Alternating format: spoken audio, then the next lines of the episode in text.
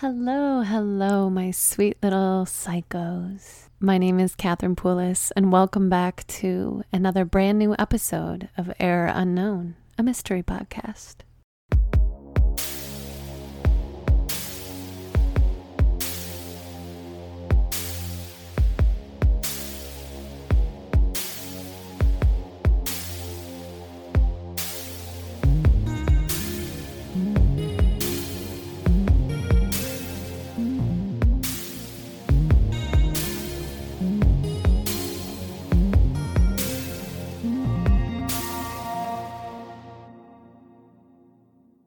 Have you ever wondered if everything you've come to know in your life, the stars in the sky, the ground beneath your feet, everything on our planet and beyond, was just an illusion, a code written within an elaborate video game that we're all just playing out unknowingly?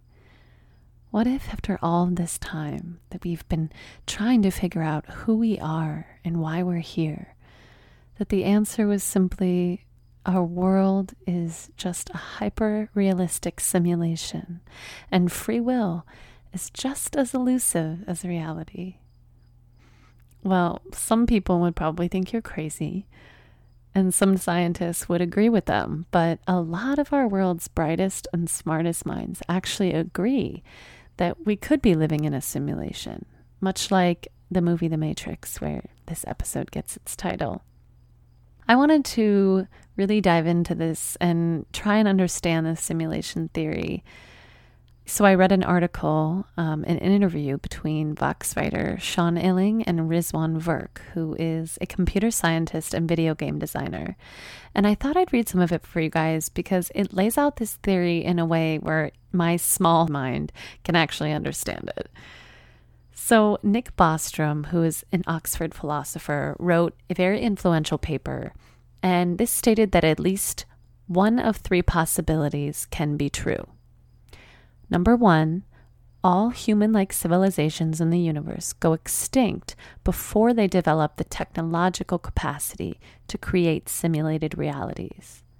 Number two, if any civilizations do reach this phase of technological maturity, none of them will bother to run simulations because they either deem it immoral based on the fact that there's a lot of suffering in our world and that suffering would feel very real to the simulated characters, or they're simply just uninterested in it. And number three, advanced civilizations would have the ability to create many, many simulations. And that means there are far more simulated worlds than non simulated ones. So this is super interesting to me. And so we obviously can't know for sure which of these is the case, but Bostrom says they're all possible, and the third option might even be the most probable outcome. Rizwan Virk released a book called The Simulation Hypothesis, and this explores Bostrom's argument in much greater detail and actually traces the path from today's technology to what he calls the simulation point, which is the moment at which we could realistically build a matrix like simulation. There are lots of mysteries in physics that are better explained by the simulation hypothesis than by what would be a material hypothesis. He explains this by giving us the example of Schrodinger's cat. Imagine you put a cat in a box with some radioactive material, and there was a 50% chance the cat is dead and a 50% chance the cat is alive. Now, common sense would tell us that the cat is either alive or it's dead. We just don't know because we haven't actually looked in the box. When we open the box, it will be revealed to us whether the cat is alive or dead. But quantum physics actually tells us that the cat is both alive and dead at the same time until someone opens the box to observe it. The cardinal rule being that the universe renders only that which needs to be observed. So he brings up a very famous physicist, John Wheeler. He was one of the last physicists who worked with Albert Einstein and many of the great physicists of the 20th century. He said that physics was initially thought to be about the study of physical objects, that everything was reducible to particles. This is what's often called the Newtonian model, But then when we discovered quantum physics and realized that everything was a field of probabilities, it wasn't actually physical objects. That was the second wave in Wheeler's career. And the third wave in his career was the discovery that at the core level, everything is information. Everything is based on bits. So Wheeler came up with this famous phrase called it from bit, which is the idea that anything we see as a physical is really the result of bits of information. So the world isn't really physical, he says. It's based on information. And if this is true, then a simpler explanation might be, in fact, that we are in a simulation and it's just generated based on computer science and information. So he lays out 10 stages of technology development that a civilization would have to go through in order to get to what he calls the simulation point. Uh, which is the point at which we can create a hyper realistic simulation like this. So he says currently we're at about stage five, which is around virtual reality, augmented reality, much like the video games that we have right now, uh, the World of Warcraft, Fortnite. But we're kind of getting into stage six territory, which is about learning to render these things without us having to put on glasses or 3D goggles. And the fact that 3D printers now can print 3D pixels of objects shows us that most objects can be broken down as information. But the really difficult part, and this is something not a lot of technologists have talked about, is in the Matrix, the reason that they were fully immersed was they had this cord going into the cerebral cortex. And that was where the signal was beamed. And that's where the signal was beamed. The brain computer interface is the area that we haven't made much progress on, but we are making progress in it. And it's actually in the early stages. So his best guess is that within a few decades to a hundred years from now, we'll actually reach this simulation point. Now, as much as I would love to have this blame free explanation to cope with this absolute freak show that has become of our country, some scientists believe that it doesn't quite make sense. Why would these higher evolved beings bother with simulating Homo, sapiens? Aren't there a ton of other things to simulate?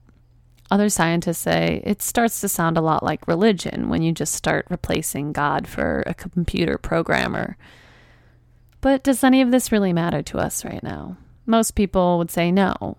Just the mere idea of this doesn't affect our relationships, the people we love, our experiences, or anything.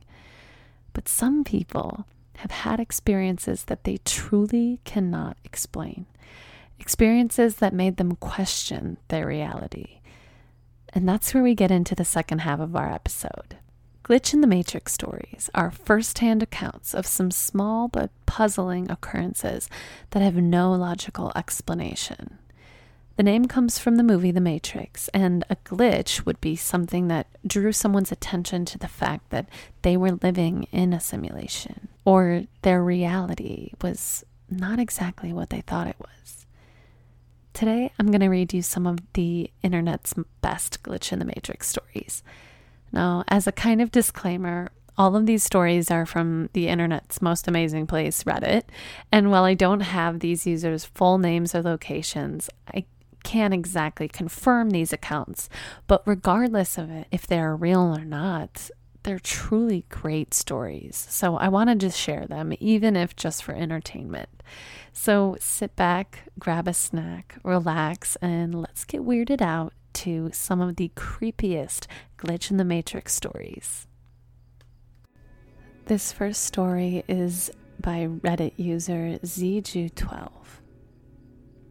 So I guess a little context is in order. My girlfriend and I had been together about a year at the time. Never had big problems, we're both pretty relaxed people. We never even had a big fight or trust issues or anything. So one day, I was out in front of my apartment building smoking a cigarette. This was before we lived together. I had seen her the night before. We had a nice dinner, gone out to a bar, then gone to my place, after which she took a taxi home. So, as I'm standing out in front of my apartment building, she pulls up in a taxi. I wasn't expecting her and was pleasantly surprised to see her. I put out my cigarette, smiled, and walked up saying something like, Hey, what are you doing here? in a friendly way.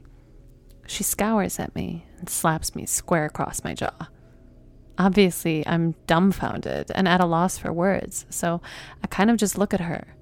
She never said anything, just barged past me into the building. I followed her up to my apartment, asking her what was happening the whole way. She goes into my apartment, grabs her bag, some of her stuff she left there, throws a few things at me, breaks a glass or two, and knocking down a bunch of stuff on a shelf. She calls me a pig, says she knows everything, and that I've broken her heart. I'm trying to figure out what's going on, obviously, and she stops on her way out when I touch her sleeve, glares at me again, and slaps me. She tells me something like, I hope I never see you again, and walks out.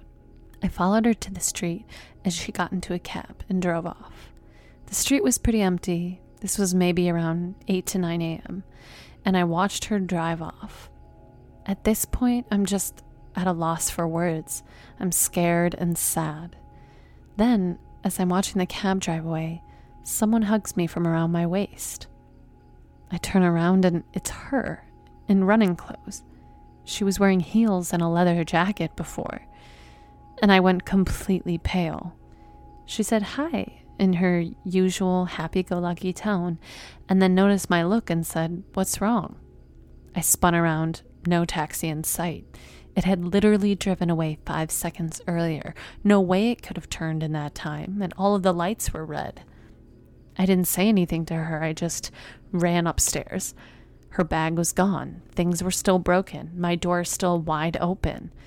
So then I told her. We were both monumentally confused. There's no way I could have mixed her up with someone else. We had security check the cameras, even, and sure enough, me following a girl into my apartment. The angles weren't great, and the film wasn't great quality, but it was pretty easy to see me and my face. But hers was always hard to make out. It looked a hell of a lot like her, but never a clear shot. No way it was the same girl still creeps me out, and we don't talk about it. This next story is by user Crowhorse. This happened in early 2000 when I was working at a juvenile detention center in a small town in Oklahoma as a corrections officer. I was working nights at the time and went to work at 9 p.m. This one night when I arrived for work, my supervisor looked confused and asked me what I was doing there. I said, I work tonight. And he said, But they said you called in a few hours ago saying that you were sick. I was a bit confused and said, It must have been someone else, and they got the message wrong. After everyone else showed up for work that night, it was a bit more weird, but we carried on as usual and assigned everyone their places for the night. I went to work in the control room where I usually work. The control room is the center of the prison that has direct control over the cameras, doors, phones, and everything. After I relieved the guard on duty and settled in for the night, I looked at the message that said I called in. It said that I had called at 6:50 and said that I had gotten sick while out cleaning up after the storm. There had been a storm the night before, and it was a bit bad, but not anything I had to go clean up after. It was truly weird. The supervisor came into the control room about that time. He was also a friend of mine outside of work, and we started talking about it and how odd it was. I decided to call my wife at home and tell her about it while he was still sitting there. I picked up the phone and dialed. After two rings, a man picked up the phone and with a raspy voice said, Hello? I did not know what to say for a few seconds. I looked at the phone just to make sure I dialed the right number, and I had. After a few seconds, the person said, Hello, again in the same raspy voice. I said, Hello, who is this? This is Taylor. Who is this? The person said. My head started spinning because my name is Taylor. I said in almost a scream, Where is Anne? He said, Anne's in bed. Who is this? I dropped the phone and told my supervisor to ring me out. I had to get home. And I took off towards the door. I could hear Dave pick up the phone behind me and say, hello, followed soon after by a what the fuck, rather loudly. I ran to my car, drove home faster than what was legal, my mind racing the entire time. I busted through the door, and my wife was sitting watching TV and was shocked at me being home. I asked her who was there, and she said, No one's been here. After a rather long talk with my wife, I went to call the prison to tell them what was going on, but the phone was dead. I went back to work, and when I came in, Dave was acting weird and asked me, How the hell are you doing this? He told me that when I left, he picked up the phone and the person on the other end sounded like me. He kind of freaked out and hung up the phone.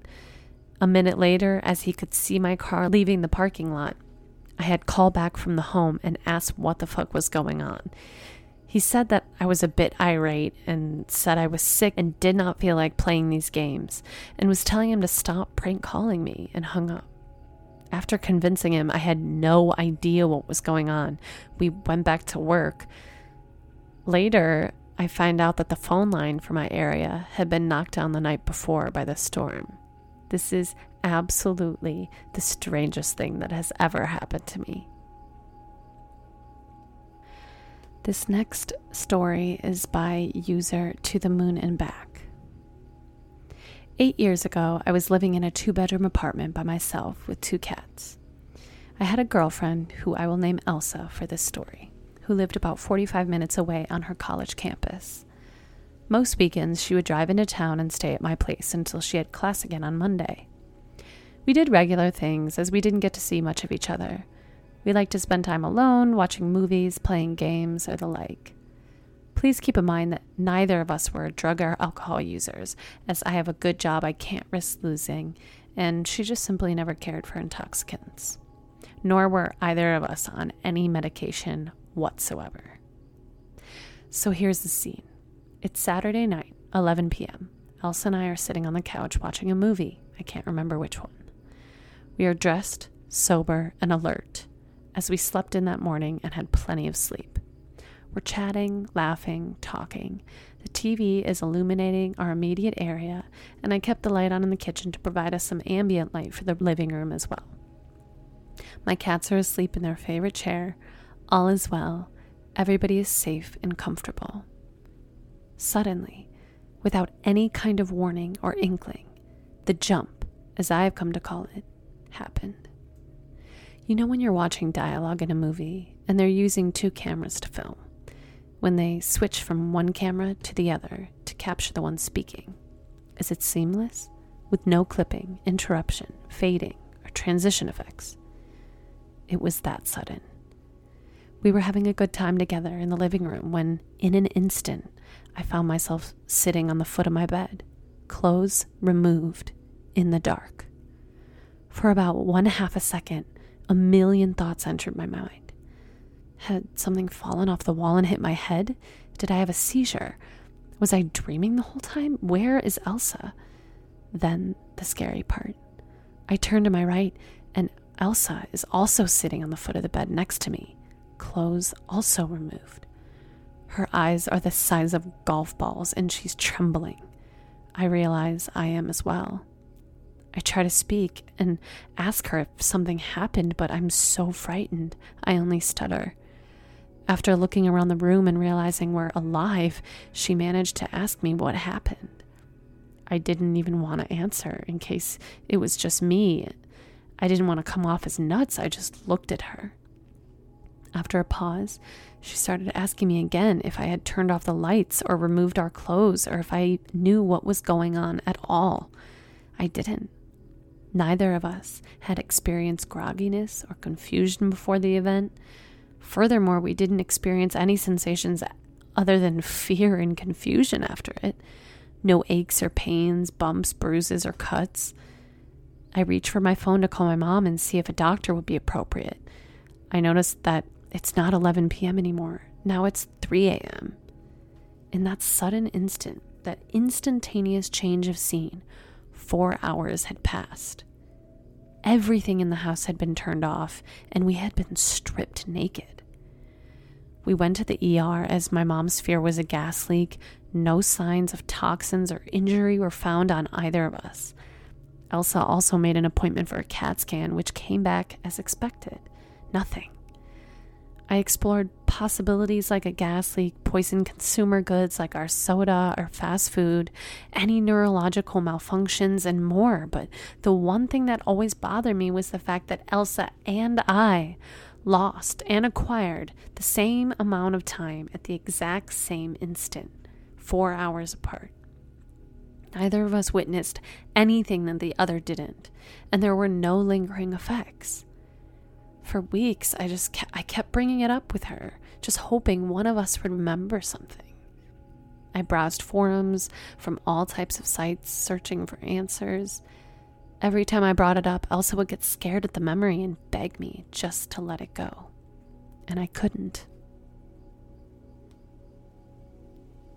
This next story is by user Ofail. Not creepy, but so vivid and distinct that I still think about it years later. I had a subjectively long, involved dream where I was a vendor in a fish market. I remember getting up early, dressing, doing a whole morning routine, going to get tea, heading out to the docks, buying fish, loading them in a cart, going to get ice, then haggling for ice, buying some less fresh fish while I was at it, then going to a market to my stall, setting up and selling fish all day. It was so real. I talked to friends, smoked nasty cigarettes, haggled customers, ate lunch, had tea, and just lived through the day. At the end of the day, I cleaned up, counted my cash, paid the stall rent, went home, cooked some of the fish I hadn't sold, sling with some veggies and rice that I traded for. I drank more tea, relaxed for a while, then drew a hot bath, soaked, smoked some more cigs, and went to bed. The next morning, I woke up refreshed, ready to go down to the docks to buy a fresh catch. Except I was in my house, next to my wife. Truck parked outside, and it was Saturday, no work. My wife and I were getting geared up to go skiing in Oregon, and the car was already packed. Weird thing was, in the dream, I was single and a smoker. I'm not and the whole long dream had been in fluent Chinese. The effortless kind of fluency that only comes with a lifetime of speaking it. And I had been Chinese. I'm a big, hairy white dude, somewhat fluent in Spanish, and I know a little bit of Russian, but I've never, it was so weird. I've never worked in a fish market. I wonder who I was. I wonder what that was. This final story is by Reddit user Tempt to Toss Soon. My last semester at a certain college, I was assaulted by a football player for walking where he was trying to drive. Note, he was 325 pounds. I was 120 pounds. While unconscious on the ground, I lived a different life. I met a wonderful young lady she made my heart skip and my face red. I pursued her for months and dispatched a few jerk boyfriends before I finally won her over. After two years, we got married, and almost immediately, she bore me a daughter. I had a great job, and my wife didn't have to work outside the house, so when my daughter was two, she got pregnant with our son. My son was the joy of my life. I would walk into his room every morning before I left for work and doted on him and my daughter. One day, while sitting on the couch, I noticed that the perspective of the lamp was odd, like inverted. It was still in 3D, but just wrong. It was a square lamp base, red with gold trim on four legs, and a white square shade. I was transfixed. I couldn't look away from it. I stayed up all night staring at it. The next morning, I didn't go to work. Something was just not right about the lamp. I stopped eating. I left the couch only to use the bathroom at first. Soon I stopped that too as I wasn't eating or drinking. I stared at that fucking lamp for three days before my wife got really worried. She had someone come and try and talk to me, but by this time my cognizance was breaking up and my wife was freaking out. She took the kids to her mother's house just before I had my epiphany. The lamp is not real. The house is not real. My wife, my kids, none of that is real. The last 10 years of my life are not fucking real. The lamp started to grow wider and deeper. It was still inverted dimensions. It took up my entire perspective and all I could see was red. I heard voices, screams, all kind of weird noises, and I became aware of pain. A fucking shit ton of pain. The first words I said were, I'm missing teeth, and opened my eyes. I was laying on my back on the sidewalk, surrounded by people that I didn't know. Lots were freaking out. I was completely confused. At some point, a cop scooped me up, drag walked me across the street, and threw me face down in the back of a cop car. I was still confused. I was taken to the hospital by the cop and given some CT scans. I went through about three years of horrid depression. I was grieving the loss of my wife and children and dealing with the knowledge that they never existed. I was scared. I was going insane as I would cry myself to sleep, hoping I would see her in my dreams. And I never have. Sometimes I see my son, though, usually just a glimpse out of my peripheral vision. He's perpetually five years old, and I can never hear what he says to me. So I hope you guys enjoyed those glitch in the matrix stories. There are so so many more stories just like these online um, on Reddit. Especially there's a whole subreddit called Glitch in the Matrix. So if you want to go down a crazy long hole of really interesting stories, I suggest you go on Reddit and read through some if you're ever bored.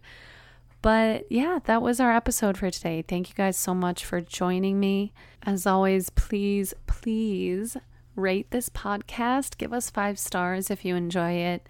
Um, follow us on Spotify, iTunes, Stitcher, anywhere you get your podcasts. And follow us on Instagram at Error Unknown Podcast and Twitter at Error Unknown Pod. And if you guys have any weird glitch in the matrix esque stories, please send them my way. I would love to read them, maybe do an episode on uh, listeners' glitches in the matrix. So send them to me at errorunknownpodcast at gmail.com. And once again, thank you guys so much for listening. I'll see you back here next Monday for an all new episode. Have a great rest of your week and stay weird.